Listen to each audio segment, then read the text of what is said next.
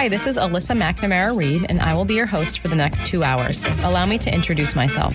I am a certified financial planner practitioner and an investment advisor.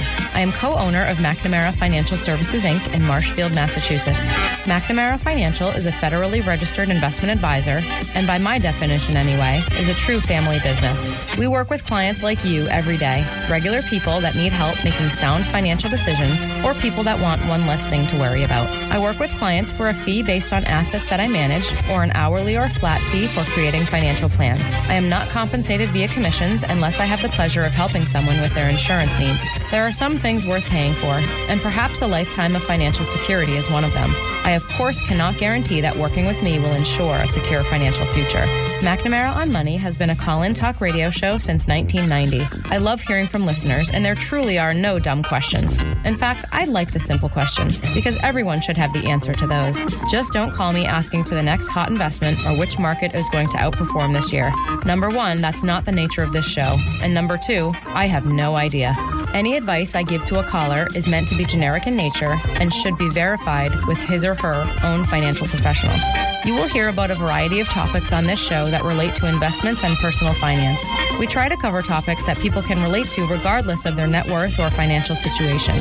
And of course, we try to keep it interesting. I would crunch numbers for two hours or spreadsheet cash flows because I'm a total math nerd, but that wouldn't much make for good radio.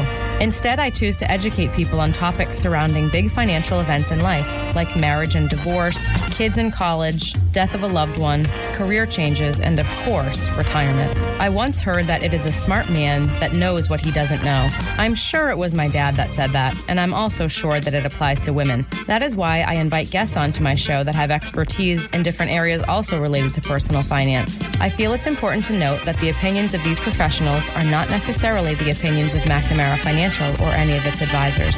As long as we are on the subject of disclosure, I should note that while we may discuss investments and or markets on this show, that past performance is not indicative of future results. Thanks for tuning in. And good morning, everyone. This is Pat Harridan uh, from Lockton uh, Benefits, uh, sitting in uh, for a well deserved day off from Mike. Uh, happy uh, two days after St. Patrick's Day, everyone. Hope everyone is well. Um, as listeners know, when I am hosting, we talk about insurance, employee benefits, healthcare, all those things. And today is um, today's no exception. I have two guests. First one um, we'll talk to in a minute, and in the second hour we're going to talk to a guest uh, talking about uh, Medicare, which is another um, sort of hot topic. Um, but my first guest. Um, I'll have him introduce our, himself to the listeners. Is uh, Dr. Sanjay Prasad. Good morning, Sanjay. How are you? Oh, hello, Pat. Uh, pleasure to be on your show. Yes, well, thank you, thank you for for joining us, uh, Doctor. Um, so, Sanjay, just so the listeners can get a sense of your perspective as I sort of ask you some questions in this hour. Um, why don't you introduce yourself to the listeners so they, they get an understanding of you and, and what you've been doing uh, for your career? And I think that will that will help frame some of the responses and, and the talk for the hour. Uh, thank you, Pat. Uh, I've been a practicing surgeon for 30 years in the Washington, D.C. area. And I was born in India, came here at the age of one in 1962. And we really came here, as my mom relates the story to me about six months ago, uh, searching for uh, a solution to a surgical problem in the family. Uh, and we traveled by ship, a 30 day journey um, through the Suez Canal, as she related to me. Uh, we settled here in the Washington, D.C. area, uh, had our surgical, we found the surgeon and had the surgical problem uh, uh, taken care of. Uh, I became a surgeon in the Washington, D.C. area, been practicing for 30 years, taking care of tens of thousands of patients and helping them with their journey. Um, no, that's a remarkable uh, story. Um, so, Sanjay, so from your experiences being a surgeon, um, you ended up starting a company, um, Surgiquality, at a high level, and I'll get into the details in a minute. What what is Surgiquality, and what what do they do? How do they help uh, people and uh, employers? So the problems that I have seen uh, with patients, uh, how they interact with their primary care provider and get referred to surgeons. Uh, the problem here, Pat, is that referral is not being made necessarily on the basis of cost, and especially not being made on the basis of quality and outcomes. So, Surgiquality um, endeavors to empower patients with smart, actionable data, intelligent information uh, on surgical outcomes across an array of surgeons in their network so patients can choose uh, the right surgeon uh, with the best outcomes for their condition, if that makes sense. Yeah, no, it does. Um, and let's just start literally at the beginning. Um, and we're talking with um, uh, Sanjay Prasad, who's the uh, founder of uh, Surgiquality, talking about um, surgeries. But when we talk surgery, um, in your uh, for your company and also for the the discussion what are we talking about in terms of elective surgeries doctor? Like what what do you consider elective and what's the best? If people out there have these you know referrals or these you know opinions to get a, a surgery a surgery what what are the types of elective surgeries that that you guys help with yeah, I think when you use the word elective, people think uh, plastic surgery, uh, surgery, something that's really uh, maybe not necessary, but you know, cosmetic surgery, aesthetic surgery. Uh, it's a word that uh, narrows the scope of surgical procedures.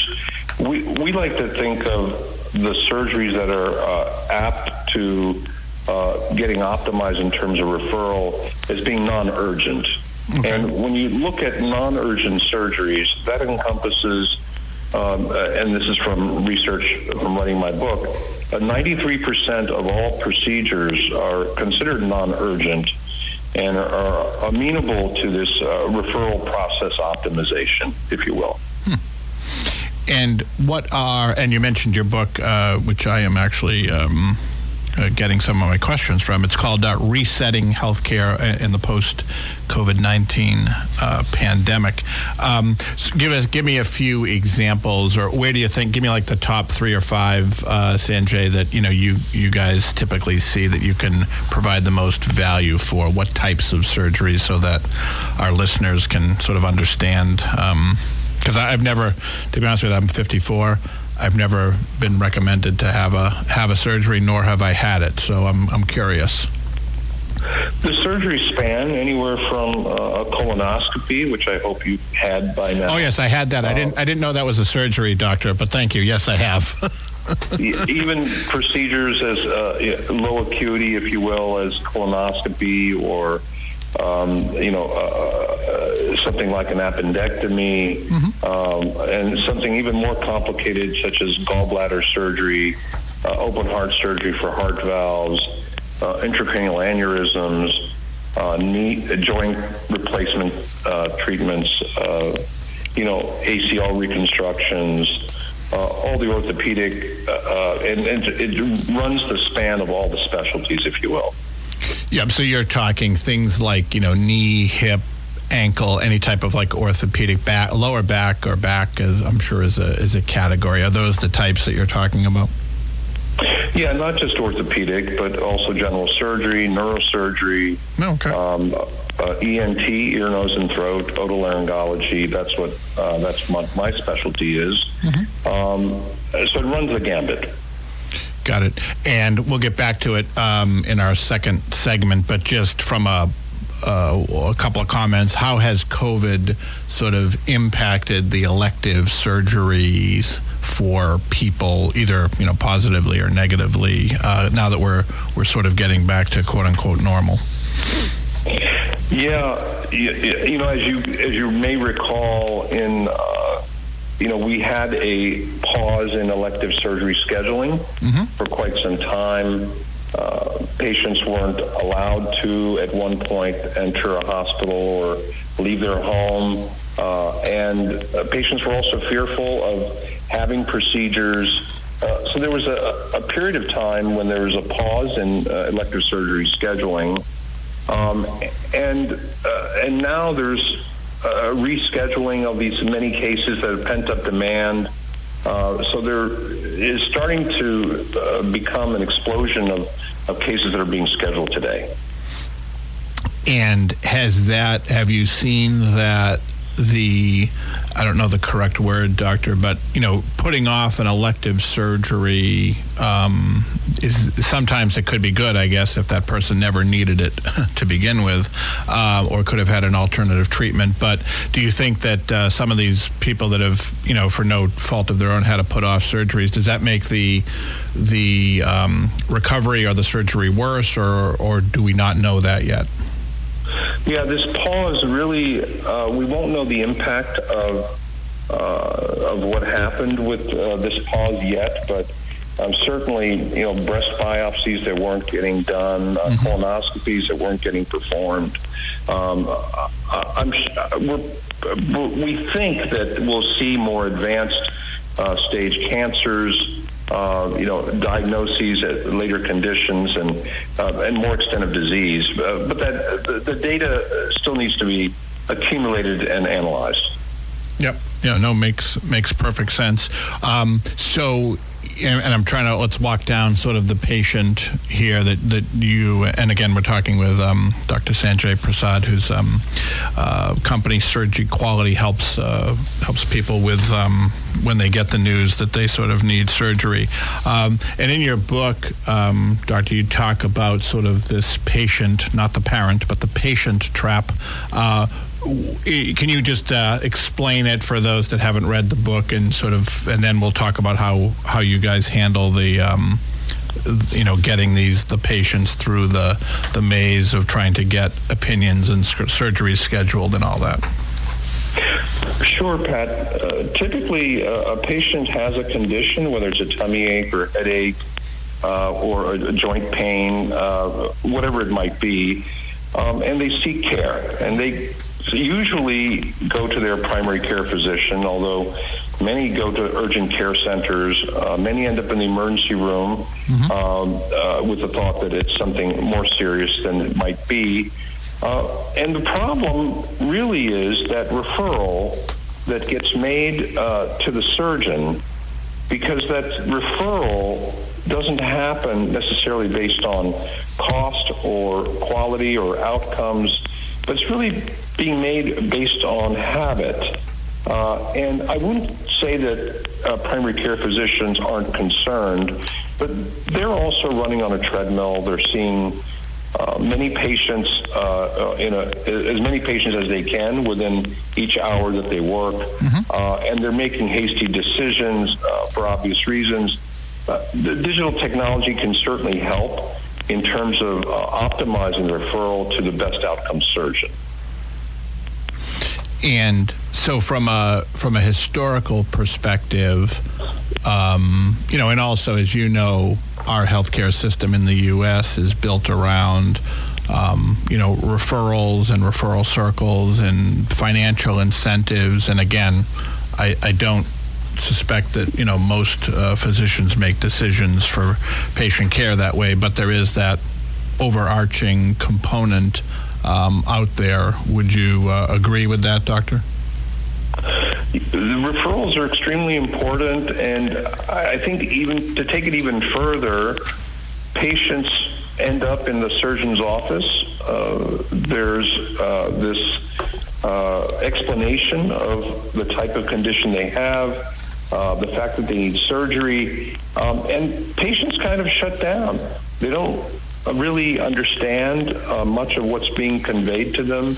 At the time, they're in a little bit of shock that they need a surgical procedure and have to undergo general anesthesia. Um, and then they're shuttled from the examination room directly to the scheduler's office to have the procedure scheduled, mm-hmm. When in fact patients need to pause and rethink and ask difficult questions of the surgeon recommending surgery.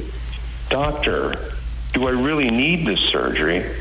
Doctor, what would happen if I don't have the surgery? Doctor, are there other alternatives to surgery? Doctor, how many have you done? What is your success rate? What is your complication rate? And what does a good outcome look like? What does a bad outcome look like? These are all the questions that patients need answers to, and they're not getting today. And that's that's what we're doing. We're empowering patients with intelligent information so they can make well-informed choices. It makes a ton of sense to us. Got it. All right. So I want to get to sort of how you do and what you do, but just talk, if you could, um, Doctor, just about because I do I do see these a lot. Um, in your book, you talk about some of the myths around um, the medical facilities, and as you know, our audience up here is primarily, you know, Eastern Massachusetts, where, you know, we tend to think and say we have the best hospitals and and physicians in the world. Um, and what what sort of are some of the myths that you and your team help people uh, sort of either understand or, or sort of um, debunk, if you will? Well, there, there are many myths, uh, and, and people take tremendous pride uh, over the hospitals uh, in their communities. Uh, you know, they're growing, uh, they're a prominent pillar of their community and their society, and we certainly understand that. But this leap that a name brand institution necessarily connotes uh, high quality, high outcomes is a giant leap. Uh, and we're, we're trying to bring some sense um, and powerful information uh, to patients so they can make well informed choices. Uh, that's what we're doing. And in my book, I elaborate on a very interesting situation where there was a surgeon who, in an academic setting, uh, who was doing uh, quite a few gallbladder surgeries. Uh, he was getting referred uh, these operations and these patients uh, from all over the world. Um, and the surgeon, it's really interesting, was getting a little bit more bleeding during uh, the procedure. And the procedure is done through scopes in the abdomen uh, with some uh, incisions and uh, uh, to look at the anatomic structures. Uh, but this particular surgeon had a little bit more bleeding than the average and normal surgeon. Well, it was very interesting that over time, the patients required transfusions, which was really unheard of for gallbladder surgery, for most of gallbladder surgery. Um, and the patients were uh, you know, subjected to uh, these unnecessary transfusions. And the hospitals also made some accommodations with having more experienced anesthesia staff um, manning his cases. Very interesting what was happening until one patient died on the operating room table. Um, and then there was a massive review. Uh, what happened? It turns out this surgeon trained at a time uh, when gallbladder surgery was done through an open incision, a long incision uh, across the abdomen, uh, I, and really did not train with uh, laparoscopes or uh, scope technology, and he learned that secondarily. So it's very interesting how patients may think they're getting the best care at name brand institutions, but they really don't know what they're getting in terms of outcomes. And um, in our second segment, I want to ask about outcomes and quality. But let's just deal before um, before our first break because I think this is a good one too, because uh, this is a difficult one. What about um, the sort of cost of care, doctor? In other words, you know, most people are emotional rather than rational when it comes to healthcare. Um, you know, higher price means higher quality. How, how does that factor into these decisions, and what have you found in sort of looking at, you know, this over over your career? Surprisingly, uh, cost and quality simply don't relate. Um, uh, higher cost does not necessarily mean higher quality and best outcomes, and, and vice versa. Uh, so there really is no relationship. And clearly, uh, surgical care in a hospital setting is much more expensive than surgical care in an ambulatory surgical uh, care center uh, setting.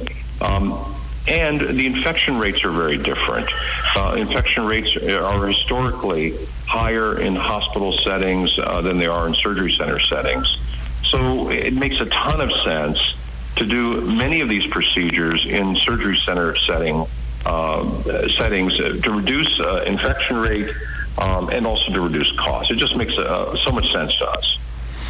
And doctor, from a um, because you do you're a practicing physician how did this you know because it's the same in my mind anyway again this is the layperson if i have the same doctor performing the surgery how does the setting factor into the cost like in other words if i'm at you know a freestanding surgery center where that person's doing nothing but surgeries or i go inpatient hospital where's the sort of what's the difference uh, to me, the patient, or how do I rationalize that? I guess. Well, for the patient, it's all about plan design. So, uh, if there's a plan design that uh, financially incents employees uh, with uh, going to surgery centers, uh, that's probably the best situation where everyone wins. It just makes it's, it's all about plan design. Mm-hmm. And from a um, um, I guess, uh, how would, a, absent your solution, you know, which we'll talk about, how would a patient know where, um, or how would they be, how would they know any of this information on their own? You know, we have a lot of Google doctors out there, I'm sure now, uh, doctor. But how how would people do people is this information out there um, for like public to to look at, or how would would they even know where to look? I guess. The, uh, the internet has a lot of information about surgeons and their backgrounds and the types of procedures they do and how to make an appointment. Uh, but very little information is found on uh, their past experience, the number of cases they performed, uh, success measures, complication measures, and how they compare to their peers in national registries and published norms. Uh, that information is just not available and so um, so for your and again we're talking with uh, Dr. Sanjay Prasad um, and doctor can you give out your um, I just don't have it in front of me I apologize just give out your website so people know what we're um, who we're talking about and what we're talking about if you could yeah, I'm Dr. Sanjay Prasad. I'm the founder and CEO of Surgi Quality. Um, S U R G I Quality, and you can find us at uh, www.surgiquality.com. Great.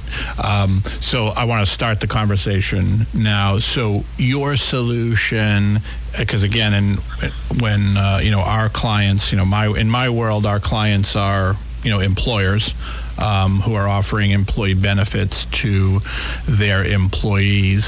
So, your solution, how does your solution work from the employer side? And then we'll get to the employee side after our, our first break. Our typical client, uh, employer client, is self insured for their health plan. Mm-hmm. Uh, so we work with uh, self insured employers uh, to get the platform into their system. Um, uh, and employers can, can find us on our website, and we're happy to engage with them with their um, Lockton broker. Um, uh, you know, that's how they find us. Got it. And when you say, um, just for the, our people out there who may work for employers, we have business owners, employees. Um, you would, um, if you work for an employer, typically that's a larger employer. Those are the ones that would be um, self-insured. Those are those are employers that have um, the financial, you know, stability, but also the risk tolerance to um, provide insurance um, outside of an insurance company. They may use a, a network um, of one of the health plans, but they're they're able to customize their plan, add uh, features like Surgiquality and others, um, but they're taking the risk, and the benefit to the employer obviously is. Um, you know, lower cost, better outcomes. In addition to obviously the the benefits to the um, to the actual uh, member from a, um, a cost perspective. Um, so, uh, one question before our break, um, Doctor from a excuse me from an employer perspective, is this something that's easy to um, to sort of implement? I guess is the best word. Uh, it's it's quite seamless, uh, Pat. Uh, it works really well uh, at renewal time. Uh, we offer uh, a no-cost solution for the employer to have this kind of endeavor. So we're happy to work with any of the self-insured employers, big or small. Got it. All right. So after the break, we're going to talk about how this works from the member side of things, and we'll talk about that after the break. This is Mike McNamara. If you're looking for a financial advisor, start by asking him or her three questions. Number one, are you a certified financial planner practitioner? Number two, are you legally held to a fiduciary standard of care for your clients? And number three, do you only give financial advice and not sell investment products? These are all simple yes no questions. If he or she doesn't answer yes quickly and starts talking, that's a no, and it's time to move on to another advisor. And good morning, everyone. This is uh, the McNamara on Money uh, talk radio show. This is Pat Harridan. I am sitting in for Mike, who is off today. Um, as listeners know, when I am on, we talk about insurance and employee benefits, healthcare, and today, no exception. Uh, my guest for the first hour is and has been uh, Dr. Sanjay Prasad. He is um, the founder of Surgi Quality and we've been talking. Oh, and also you mentioned, and I mentioned, uh, Doctor, your your book, uh, Resetting Healthcare. Is that available on Amazon for people who want to read it? Yes, uh, and the title is Resetting uh, uh, Healthcare Post COVID 19 Pandemic, uh, the Patient Handbook. Got it. So the book is written for the patients in layman's language, easily easy to understand, and available at Amazon and Barnes and Noble. Got it. No, thank you. Uh, I have one in front of me, and I am. It is very easy and very. It's written very well. Um, so before the break, we were talking about just in general, sort of your journey, um, the issues that are in the the healthcare system around what we are con- talking about elective surgeries, and then from the employer side, obviously, you know, if it's something that your employer offers. Um, again, usually typically large employers would offer this. So let's talk, um, doctor, from a patient standpoint. If this if this program is in place, uh, what happens? Like, take us through a little bit, and I'll ask some other questions. But sort of, the the member has this knows they have this program at their employer they're at their primary care, as you mentioned, and they're getting their you know annual exam or it's a sick visit.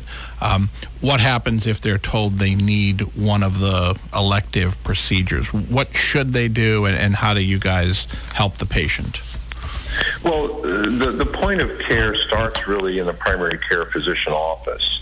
Uh, and when uh, the primary care sees, for example, a, a mass on the thyroid gland in front of the neck, um, and the patient obviously needs surgery. Uh, there's an alert that comes up on their uh, electronic medical record, uh, you know, to connect uh, our concierge service uh, to the patient. So the patient gets a text message for uh, welcoming them to the Surgiquality Network, and a personalized concierge um, handholds them through the process to the point where they need to sign uh, a HIPAA release that uh, gives us access to their medical records. Uh, we source their medical records and their imaging. Um, we send them to the cloud in a HIPAA compliant, safe, and secure manner. Um, and then we send these medical records to qualified surgeons in their network, uh, all board certified, uh, pre qualified.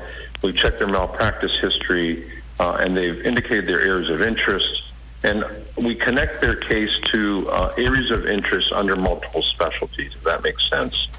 Uh, the surgeons then review their case, uh, they validate necessity, uh, number one, uh, and they also indicate uh, the number, their past experience, such as number of cases they've done of, of, that type, success measures, complication measures. we take that information, we uh, compare it uh, against their peers, um, against national registries and published norms, and score them. Uh, and the patient gets back after all this magic has happened uh, a list of surgeons who have reviewed their case, uh, who validated necessity, so important, uh, and they can pick and choose their surgeon based on success and complication rates across an array of surgeons in their network. Um, we're just empowering patients with smart, actionable, intelligent information uh, so they make well-informed choices. And doctor, I literally have like ten questions from that answer, but I'll I'll only give you a few. Uh, first one is just so everyone knows, because as I'm sure you know, and I I hear this all the time. Uh, you mentioned HIPAA. I think everyone knows, everyone has heard that term. No one really knows what it means, and it's probably the most misquoted and miscited uh, regulation or law. But can you just explain sort of how HIPAA is important in your process and what it does for the patient? Well, it, it's so important to protect um, uh, the patient's uh, privacy um, and their data. Uh, and if there are, uh, you know, uh, errors in the data, the patients have an ability to um, uh, yield a correction. And the patients have total control of their information. But that information also has to be protected and kept very secure uh, within uh, the environments that it finds itself. So it may be on a server, uh, it may be in the cloud, uh, it may sit uh, on a surgeon's app, for example, uh, but it all has to be safe and secure. Yeah, and now obviously that's important when you know people get get concerned about their medical history, especially in an employer plan, and obviously you know, in my world, we always, you know, tell the, the patients and the and their family members that none of this information ever gets back to the um, to the employer or the plan sponsor. It's once it's uh, once it's with the, between the employee and the um, and the um, provider. Um, the second thing you mentioned is, which I find surprising, but maybe not, is you. I think you used it, um, Doctor. Evaluate or agreed with the necessity or something like that. In other words, there. So, you, in what situation or does how often does it happen that a, someone recommends surgery that another doctor or maybe another team of doctors says it's not needed, and what would what would precipitate that? What would be the issue? So, depending on specialty, it's alarming to know that 15 to 30 percent of all procedures currently being performed in the United States today are unnecessary. And in fact, when I was talking to uh, one of my orthopedic colleagues uh, in the great state of Texas, he was telling me that 80% of spine surgery done in Texas is unnecessary. It's jaw dropping. It's alarming, uh, and you have to wonder what we're doing. And you also have to remember that the third leading cause of death in this country is medical errors. So the current system of referrals is allowing for unnecessary surgeries. Patients are also getting connected to surgeons who don't necessarily have the best outcomes. Uh, they're having infections, they're having wrong sized implants inserted, they're having a, a, whole host of other complications, and then needing revision surgery uh, to correct the problem. So, uh, this is a huge problem in this country. Hmm. Yeah, I wasn't aware. How do you have a you know top of your head or, or just in general, um, doctor? Like, how many of the patients you know that you have gone through your program?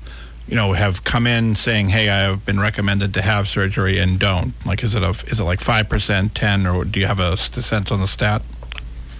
It's about thirty percent, uh, Pat. It's wow. really quite impressive. Hmm. Uh, and you know, these patients also never learned of alternatives to surgery. So let me give you an example. Yes. Um, a patient with a colon tumor who has seen a colorectal surgeon uh, and is being recommended to have half their colon removed, uh, a, a, procedure called hemicolectomy. Uh, this requires inpatient hospital stay um, with the potential for leakage and, uh, you know, increased ICU stay, for example, um, very high cost. We're connecting that case that is colon tumor to other specialists that have the same area of interest.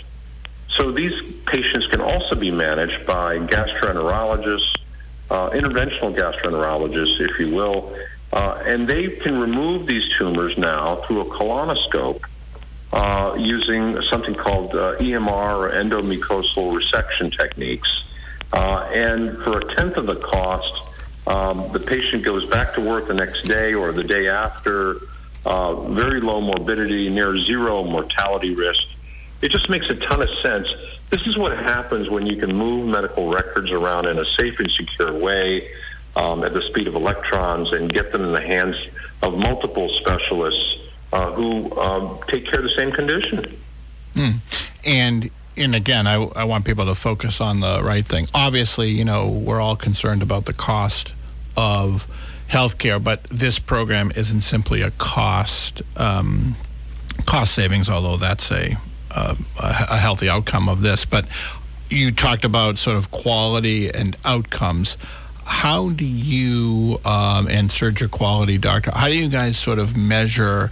quality because it seems like you know sort of nebulous but maybe not uh, and then also we'll talk about outcomes after but how do you measure sort of quality for a surgeon well we look at uh, the common procedures that a surgeon does and we've come up with success and complication measures um, and we take uh, the data reported from the surgeon uh, and we are able to uh, through ai powered technology uh, corroborate that data with their electronic medical record.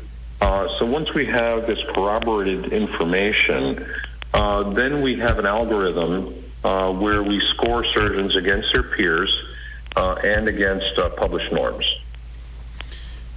And from a what do you find? I know you mentioned earlier on that there may be an inverse relationship, but it doesn't necessarily mean that a higher quality uh, physician or surgery center is necessarily the highest cost or vice versa, correct? It's very true. And for something as simple as colonoscopy, we're looking at something called uh, adenoma detection rate.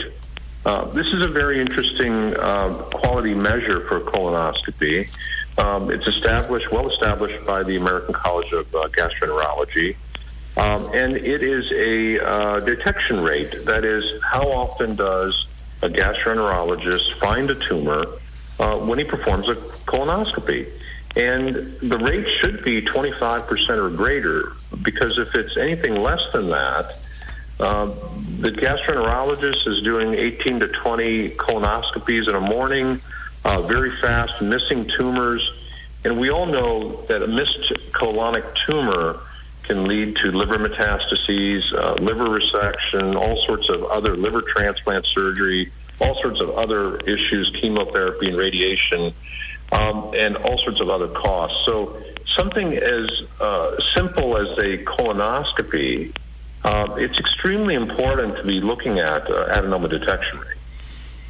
And you mentioned uh, outcomes. What in you know for the lay people what uh, what are outcomes how do you measure them and and what have you found in your um, experience in terms of outcomes measurement relating back to you know the quality and cost piece well the outcomes are obviously uh, you know how often is the condition cured mm-hmm. so uh, you know if it's a thyroid tumor or malignancy um, and the outcome is you know obviously the cancer is gone uh, so, in terms of joint uh, pain, uh, knee replacement, uh, and it's all about getting rid of the pain uh, and how often that happens.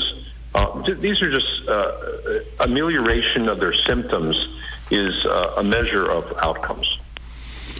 And from a, um, you know, I guess rating or I don't know, uh, whatever the whatever the sort of um, the ratings that people have of uh, physicians or surgeons.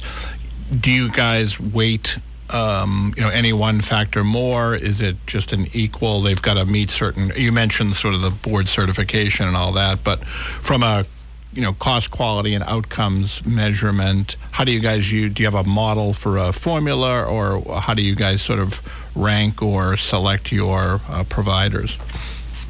So uh, what we ask of uh, surgeons is uh, that they meet uh, what's uh, in the published norm. So if they, as long as they have outcomes measures that are in line with published norms, they usually achieve the highest score. Uh, and you know, surgeons who don't have uh, or haven't looked at their data, uh, this is a, a, call to action for them to start looking at their, uh, you know, last year's data and looking at the outcomes that they're doing. And this is not in a way to demonize uh, surgeons in any way using data. This is a platform to help surgeons uh, achieve, uh, you know, better uh, quality. Uh, so it, it, it's an it's an effort to get them to rethink about what they're doing, maybe get some more proctoring, uh, maybe get some more training, and boost their quality measures so they get back on our platform. Does that make sense? Yeah, no, absolutely. And everything you're talking about, as I'm thinking, I'm sitting here looking at Tim, looking equally confused.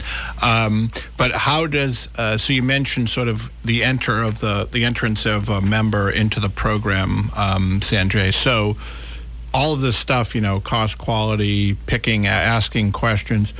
What does your, how do your, um, I think you called them concierge uh, folks, what do they do to help the member? through the process you know from either hey if it's a if it's a go do they help with the scheduling and follow up or if it's a no go do they uh, you know if they don't recommend surgery do they recommend other providers sort of from the member side of things how how how's the support handled yeah it, so the the whole service is predicated on compassionate care uh, and hand holding from our personalized concierge service um, Jack Nelson runs our service. He um, was the former COO for Coventry Healthcare, as well as uh, held a similar uh, position at CareFirst, Blue Cross Blue Shield. Uh, you know, so Jack has a whole algorithm on how to um, uh, manage patients, but basically they're handheld uh, from the moment they're told they need surgery uh, through the process of delivering the information um, and uh, we help them, we help patients guide them through the process and uh, make appropriate choices. And from a um, sort of follow up, because again, this you're sort of inserting yourself into the delivery system for care for the patient. Sort of how is that like from a follow up perspective? I don't know. Some of these surgeries obviously require therapy after or or something. Does, does your service continue after the surgery is complete or the, the non surgery is complete, or how does that sort of follow up? How do you measure, I guess, the success of the program? Do you do some follow up with the patients as well? Yes, so the concierge helps them schedule the procedure, uh, coordinate the physical therapy. Uh, essentially, we handhold the patient until they're back to work. Got it. And from a um, uh, I guess, uh, seamlessness perspective. So again, we're in our in our theory this morning. We've been talking about your program being put in by the employer to help the employees and their families. The member, when they get notified, they call them, and sort of it runs separate. You know, you integrate with the health plan. So obviously, um, what I'm trying to sort of demonstrate is, you know, because you're brought in by the employer, you would know the underlying health plan, the networks, the plan design, and all that in the installation process. In other words, because we have a lot of talk, Doctor, obviously, with the recent legislation and news reports about these out of network and surprise medical bills and all that. So I just wanted to convey, or can you convey, how you work with the employer's health plan? You mentioned it earlier, but just to reinforce. Yeah, the denominator of surgeons that we send the cases to are within the patient's network. Uh, so we try to minimize the out of network exposure to the patient. Uh, it just makes so much sense uh, fiscally to us. Right. In other words, so if the if your particular um, health plan is a Blue Cross plan, your concierge would know the surgeons that are in that network so that whatever that plan design is from a deductible or co-insurance, they would be considered in network. Um, again, that's more important now because, as you know, um, a lot of our a lot of our employer clients need to educate the their employees and their families about out of network providers because as you mentioned, sometimes the referring provider doesn't know what health plan you have, and they're just they're making referral decisions based on hospital affiliation. I think you mentioned habit. That's probably a great word. Um, but also just others in their building. Sometimes I've been in medical facilities where the scheduling or the surgeon the surgeon decision is based on where the per- person lived. In other words, they said, "Well, where do you live?" and we'll schedule you with someone closer to your home. Um, so again, we've come a long way, it seems, doctor. No question. And di- digital technology is there today to make that whole referral process just so much better uh, for, uh, for the patient. It just makes so much sense to us. And is there anything?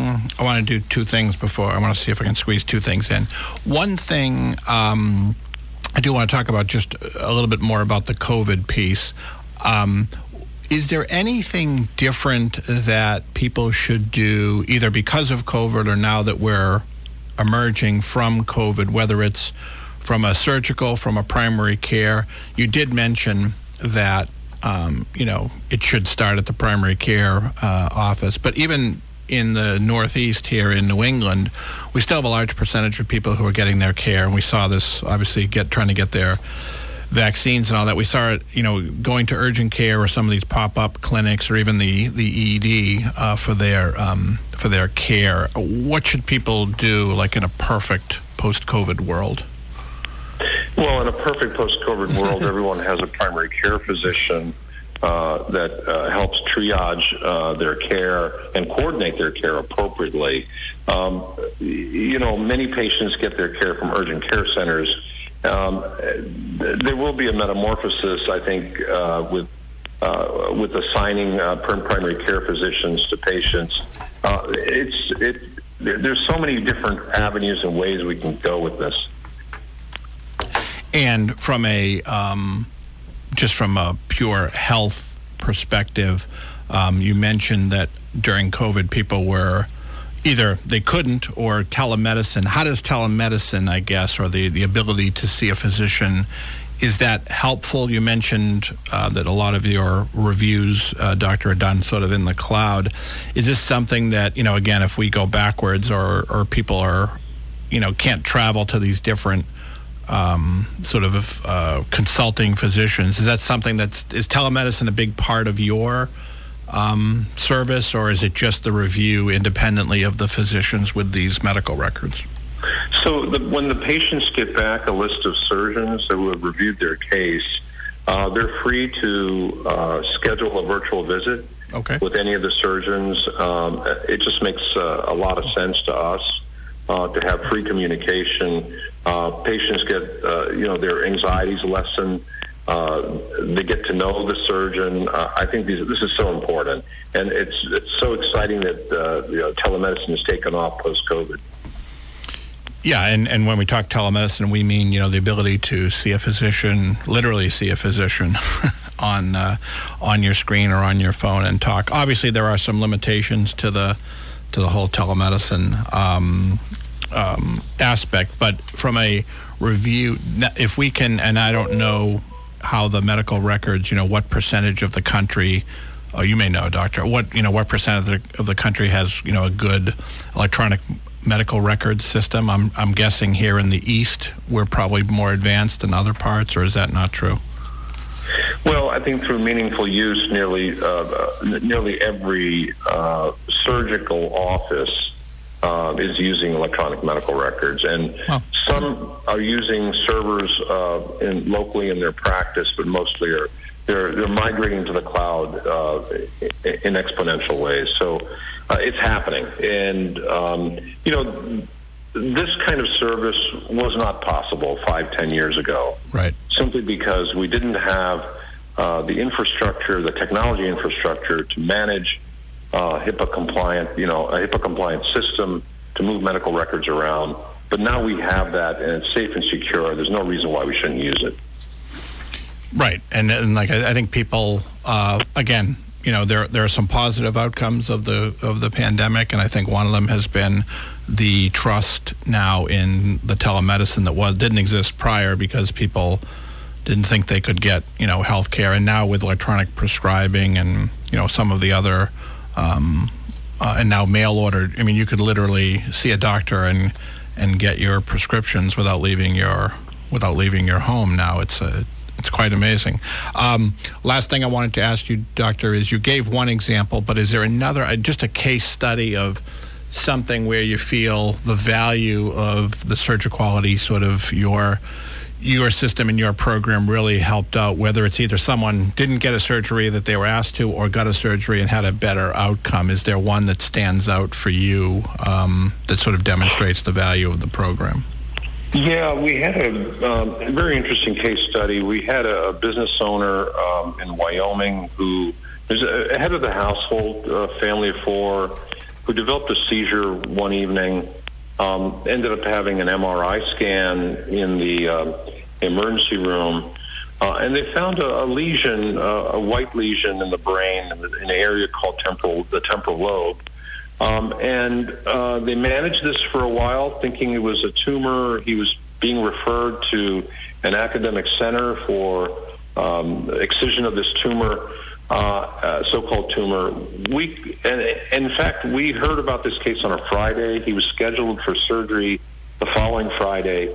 Um, we sent this case out to multiple surgeons in our network, uh, very prominent academic uh, and non-academic neurosurgeons reported back that uh, you should stop and repeat the MRI scan because this is a viral infection uh, of the of the brain.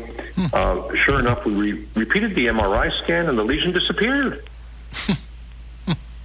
and the patient didn't need to have the surgery. And you know, here he was mortified. He was making life plans with life insurance and disability and uh, you know, making plans for his kids. Uh, you know, and here he was about to have a procedure he really didn't need.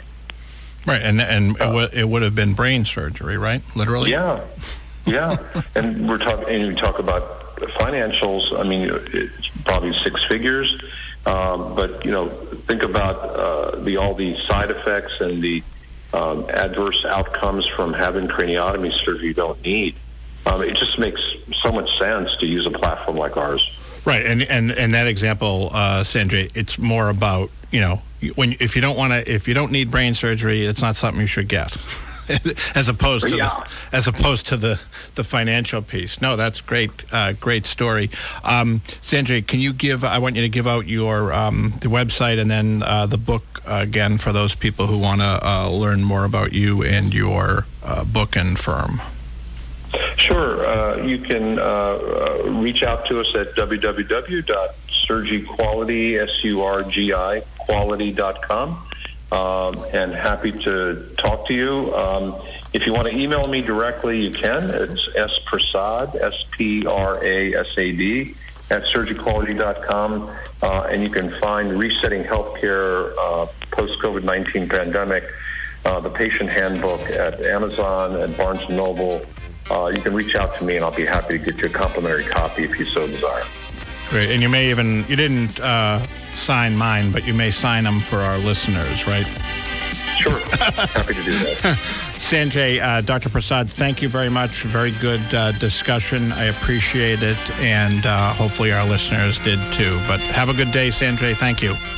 Thank you so much. Thank you. Bye bye.